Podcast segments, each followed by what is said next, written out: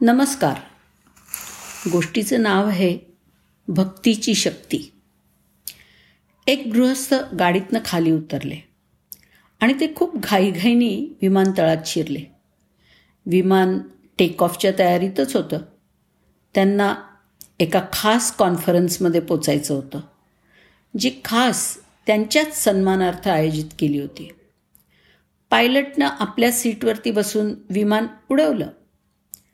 आत्ता विमान उडवलं गेलं की लगेच कॅप्टननी जाहीर केलं की वादळी पाऊस आणि वीज पडल्यामुळे विमानाची रेडिओ यंत्रणा नीट काम करत नाही आहे म्हणून आपल्याला जवळच्या विमानतळावरती उतरायला भाग पडतंय. विमान उतरलं. ते गृहस्थ बाहेर आले आणि कॅप्टनकडे तक्रार करायला लागले की त्यांचा प्रत्येक मिनिट मोलाचा आहे आणि आगामी कॉन्फरन्सला उपस्थित राहणं हे त्यांच्यासाठी खूपच महत्त्वाचं आहे. शेजारी उभ्या असलेल्या एका प्रवाशानं त्यांना ओळखलं. अरे हे तर डॉक्टर पटनाईक.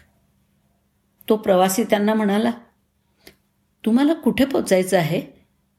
इथून फक्त तीन तासामध्ये टॅक्सीने त्या ठिकाणी पोचता येईल.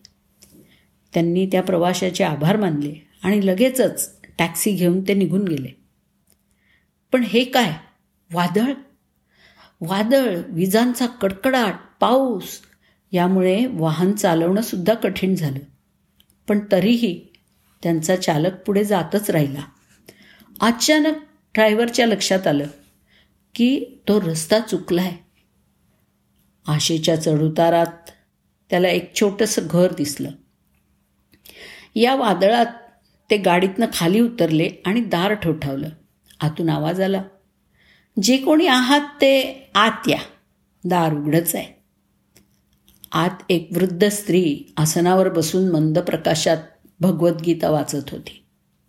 ते म्हणाले तुम्ही मला परवानगी द्याल का तुमचा फोन वापरण्याची? तर म्हातारी हसली आणि म्हणाली बेटा कोणता फोन? इथे ना वीज आहे ना फोन. पण तुम्ही बसा. चरणामृत समोर आहे ते प्या थकवा निघून जाईल. आणि तुम्हाला खायला फळं पण देऊ शकते मी. ती खा. म्हणजे पुढच्या प्रवासाला तुम्हाला थोडं बळ मिळेल. डॉक्टरांनी आभार मानले आणि चरणामृत प्यायला सुरुवात केली. म्हातारी बाई तिच्या गीतापाठामध्ये हरवली होती. तोच त्यांना तिच्याजवळ काहीतरी दिसलं. नीट पाहिल्यावर त्यांच्या लक्षात आलं. की तिथे एका ब्लँकेटमध्ये गुंडाळलेलं मूल होतं ज्याला म्हातारी थोड्या थोड्या वेळाने थोपटत होती. मूल आता जवळजवळ झोपलं होतं. तेव्हा डॉक्टर म्हणाले आई तुमच्यावरती देवाची कृपा दिसते. तुम्ही माझ्यासाठी पण प्रार्थना करा की हे हवामान स्वच्छ होवो आणि मला लवकर माझ्या इच्छित ठिकाणी पोचता येऊ मला आशा आहे तुमच्या प्रार्थनेचं चांगलं फळ नक्कीच मिळेल. म्हातारी म्हणाली नाही बेटा असं काही नाही. तू माझा पाहुणा आहेस आणि पाहुण्यांची सेवा ही देवाची आज्ञा असते. मी तुझ्यासाठी पण प्रार्थना केली आहे. देवाचे मी आभार मानते. त्यानं माझी प्रत्येक प्रार्थना आजपर्यंत ऐकली आहे. फक्त एकच प्रार्थना अजून त्यांना ऐकली नाही आहे आणि मी त्याला ती वारंवार मागते कदाचित त्याला जेव्हा वाटेल तेव्हाच तो ती स्वीकारेल. कोणती प्रार्थना? डॉक्टर म्हणाले. यावर म्हातारी म्हणाली हे दोन वर्षांचं मूल तुमच्यासमोर अगतिकासारखं पडलं आहे हा माझा नातू आहे. ना त्याची आई हयात आहे ना वडील. आता या म्हातारपणी याची सगळी जबाबदारी माझ्यावरच आहे. डॉक्टर म्हणतात त्याला एक धोकादायक आजार आहे. जो तो बरा करू शकतो. असं म्हणतात की तो एकमेव नामांकित डॉक्टर आहे. त्याचं नाव काय होतं बरं? हां आठवलं. डॉक्टर पटनायक. ते ते ऑपरेट करू शकतात. पण मी ही अशी म्हातारी परस्वाधीन आणि डॉक्टरसुद्धा मला कसं भेटणार? सगळंच कठीण आहे माझ्यासाठी.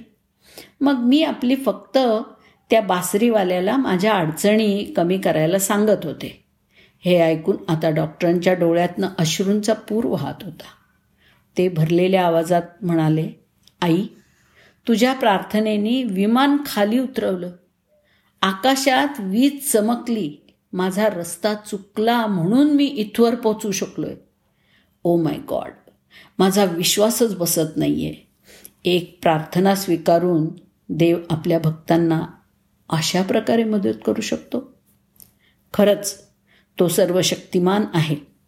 विश्वास बसला देवाच्या भक्ताबद्दलच्या कळकळीवर. जिथे माणूस असहाय्य होतो तिथून त्याची परमकृपा सुरू होते. धन्यवाद.